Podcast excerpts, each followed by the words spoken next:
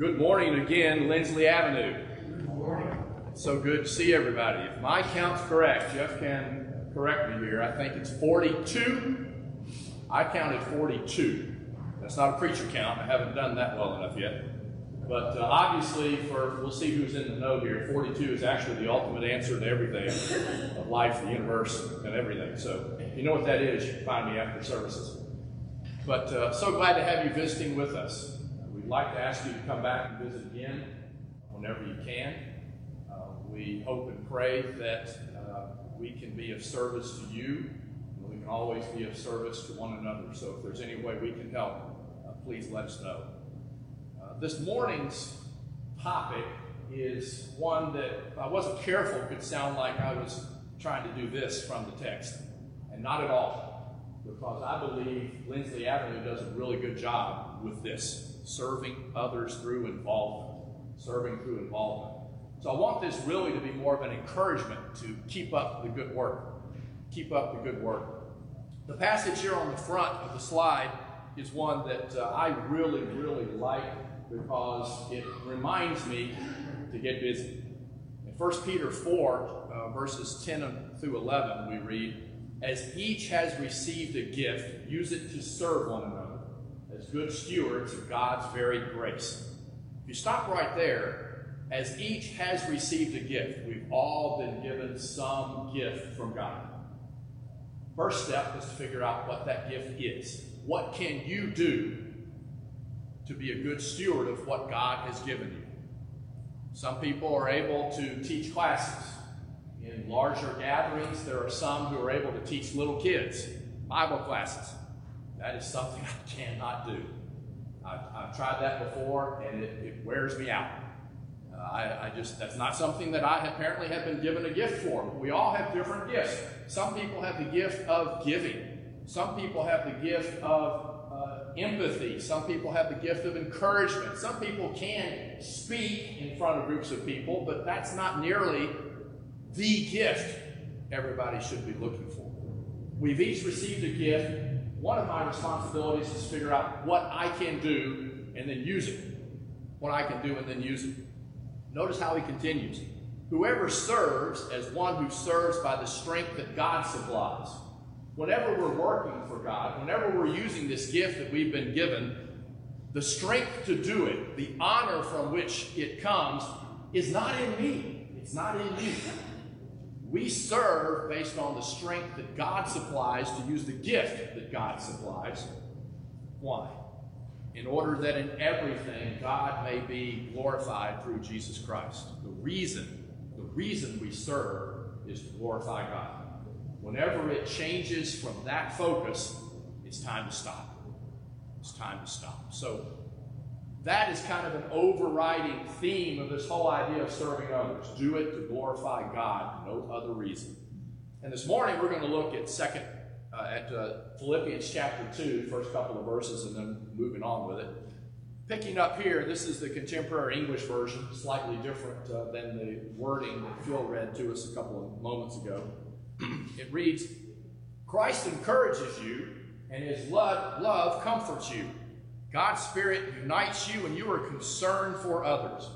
I really believe that the reason we are concerned for others comes from those three previous phrases the encouragement we receive from Jesus Himself, the love that He gives to us, and the comfort that we get from that, and the unity that we have in the Spirit of God. Those are the reasons that we are concerned for other people.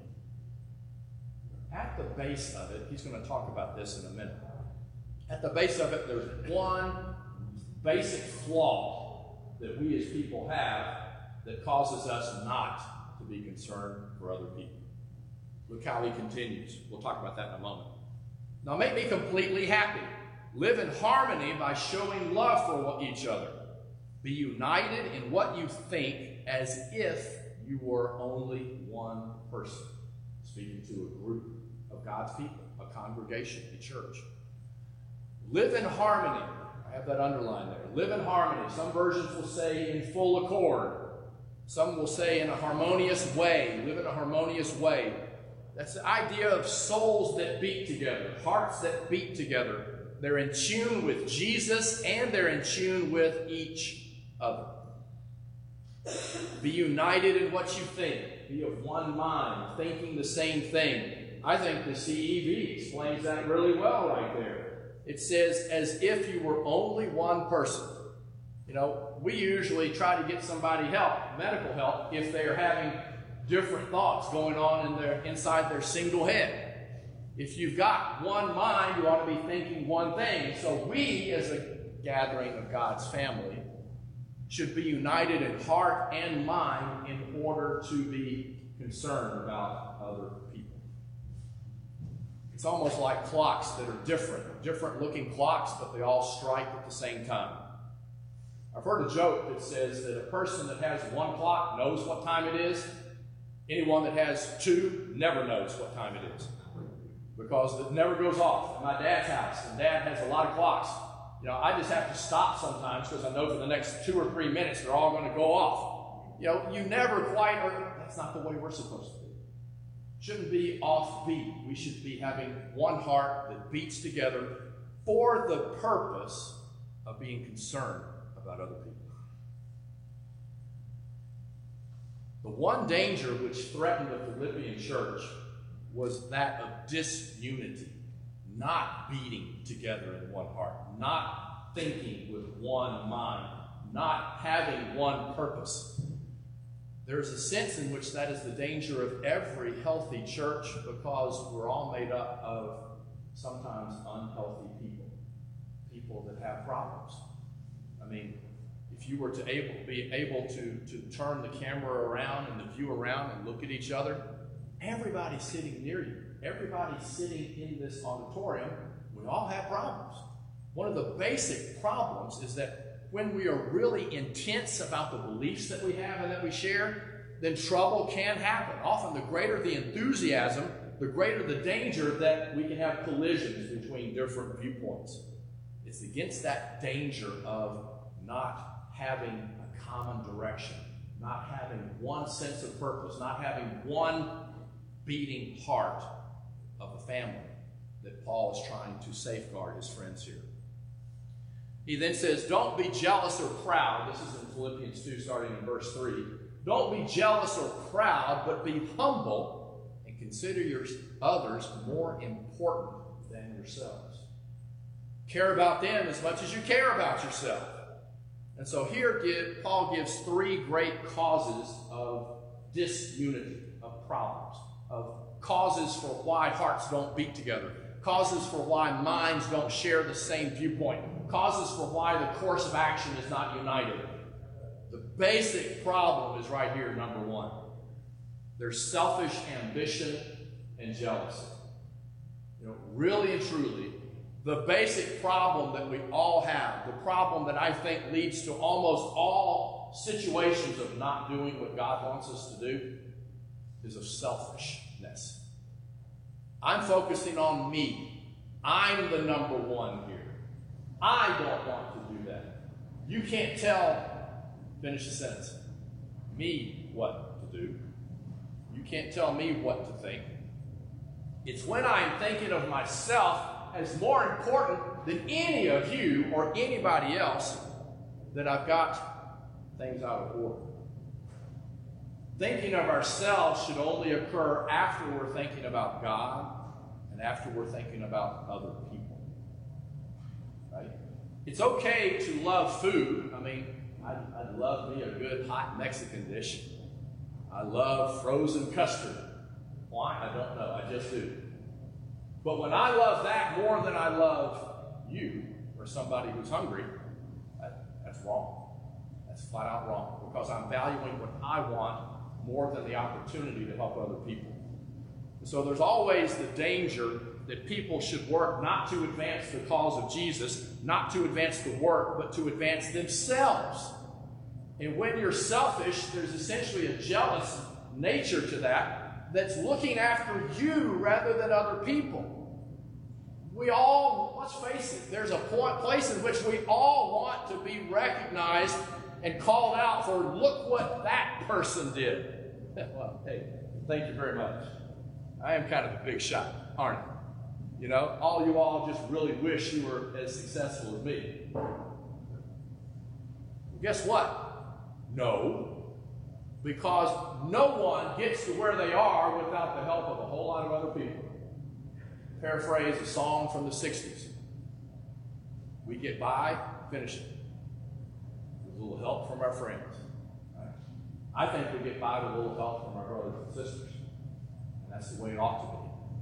No, no man, no woman is an island. We are all here to help one another in order to glorify God. Watch out for selfish thinking, selfish behavior. I don't have time to do that because I, right?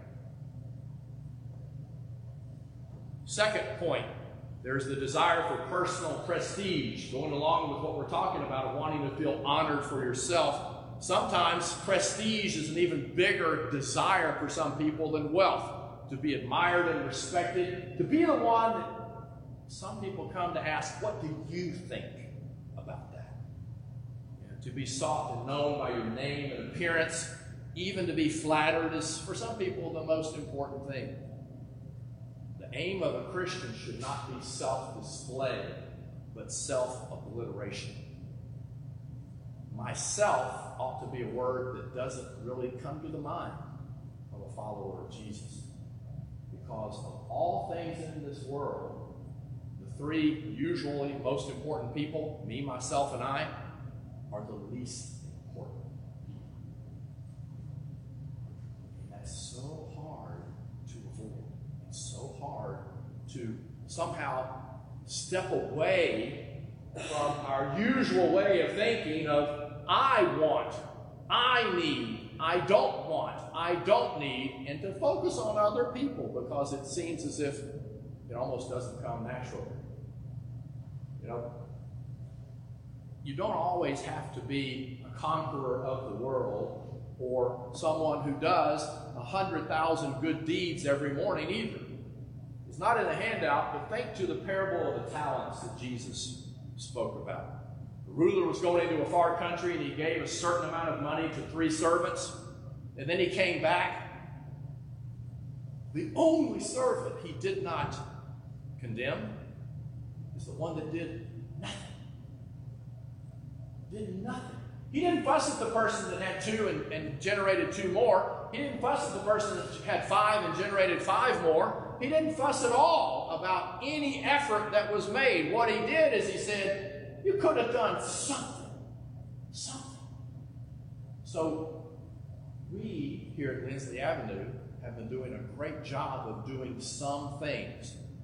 We should keep up the good work. Focus less on self more about helping other people. The Christian should desire to focus the eyes of others not on ourselves, but on God. It's not me doing this, God's doing handing uh, a bottle of cold water to someone. Say simply, God loves you. God loves you. It's not me giving you the water. I want you to realize that the reason this water is coming is because God loves you and God loves me. There's also, as I say, this concentration on self. If we're concerned first and foremost with our own interests, we're bound to collide with others because there's going to be a conflict between what I want and what somebody else wants. If life is a competition whose prizes we have to win, we're always going to think of other people as enemies or at least opponents who have to be pushed out of the way. I, know someone who approaches everything as a game they have to win.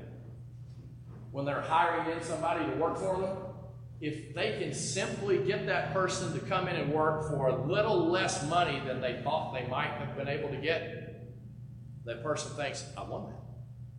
I win. And so every interaction with an individual is a game where I have to be the one to win, this person thinks. I don't even think they're aware that they do that, but they do. And it's not very attractive. Why? I'm not the one who is the winner. Jesus is the one that won the battle for all of us and gave us the opportunity to be family, to be brothers and sisters love one another from the heart. It's not a game where to win, You've got to step on other people. Not at all. We have to lift other people up. Concentration on self inevitably means the elimination of other people. The object of life becomes not to help others, but to push them down, to be on the top, right? There was that game children like to play, King of the Hill, where you're climbing up on top of folks. Think of all the people who, who's, who are getting stepped on, who are feeling all that weight and pressure from everybody else. There are a lot more people in that kind of situation at the bottom of the pile than there are at the top. Look at our society. Sure seems like that's very common, doesn't it? Lots of people being stepped on, lots of people being the way other people are able to move up. Certainly shouldn't be that way among members of God's family. Look how Paul finishes this section. Care about them, care about other people as much as you care about yourselves. English Standard Version says, Let each of you look not only to his own interests, but also to the interest of others. There's not a focus on number one. There cannot be a focus on number one yourself. You know, we even have that phrase, well, hey, you got to look out for number one, right? That's the exact opposite of what we as members of God's family should be doing and thinking. We can all help other people. All help other people. For a Christian, number one is never yourself. Never yourself.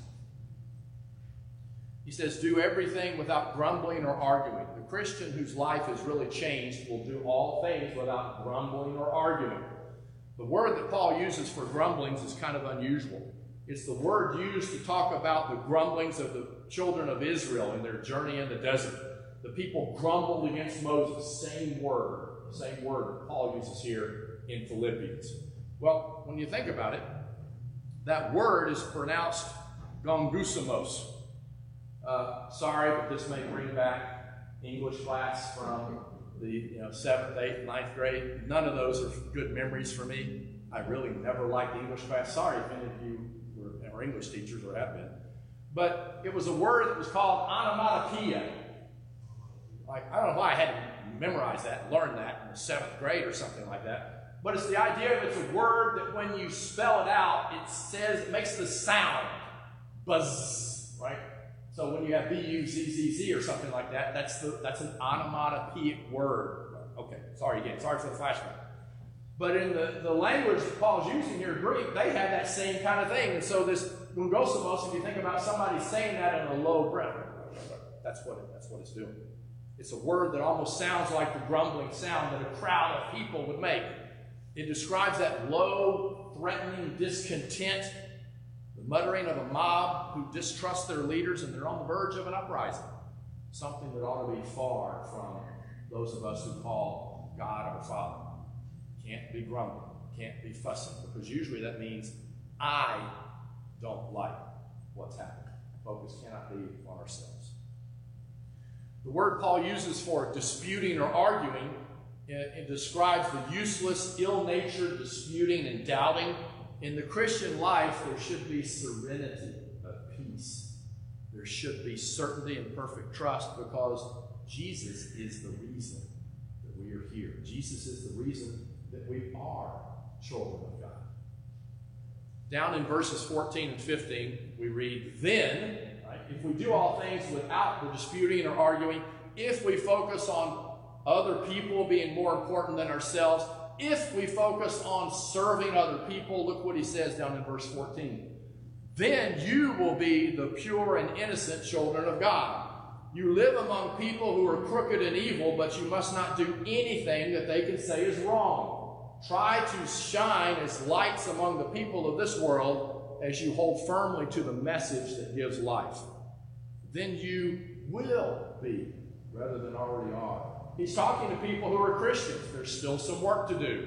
We, as Christians, members of God's family, have to fight every day to not focus on ourselves, but to focus on other people because it's such a seemingly innate thing where it's almost like hitting a reset button every day when you wake up. I've got to move away from focusing on me and make sure my focus stays on other people. If I can do that, if I can focus on other people, Paul says, then you will be pure and innocent children of God.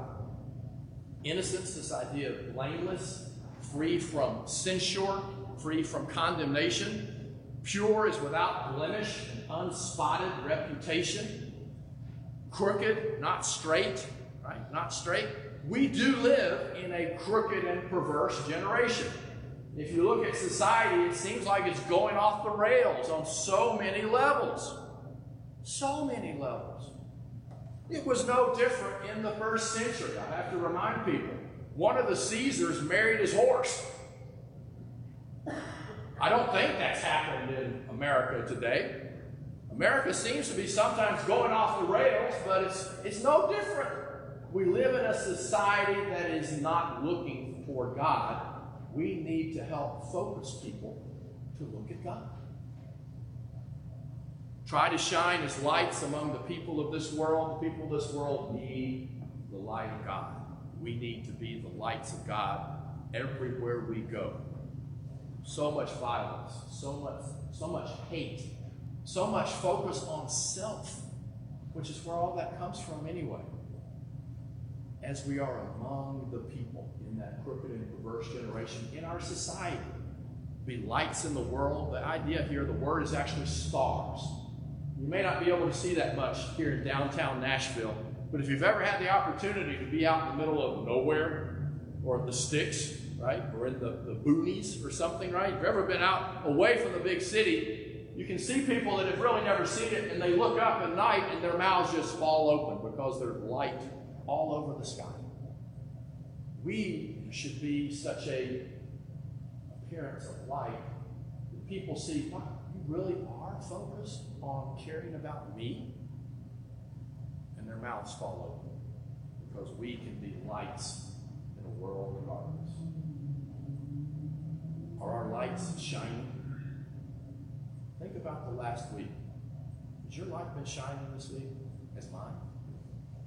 I think last week, I think I asked people to take a challenge with me and to talk about God to at least one person, even if it was a checkout person at the grocery store or in any kind of market. If you didn't do that this week, I want to challenge you one more time. If you're buying anything, and probably sometime this week we'll buy something somewhere or other, as you hand the person whatever you're buying, whatever it is, say, It sure is a beautiful day God made. That's the first spark, if you will, of a light we get in the habit of doing that, then every day will be more likely to be a light for God, a light for Jesus, in a world that often seems so dark. So, my question this morning is Has your light been shining?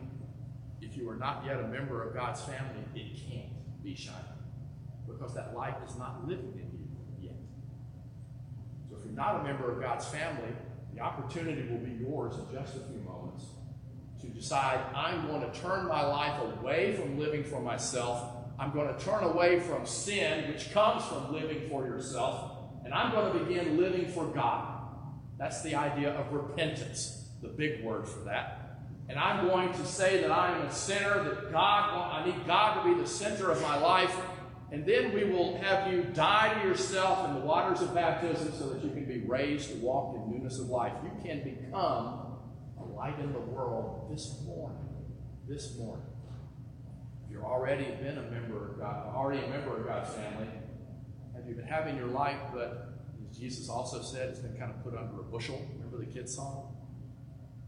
Our lights are meant to shine. Our lights are meant to shine. So, are you holding to the message that gives life?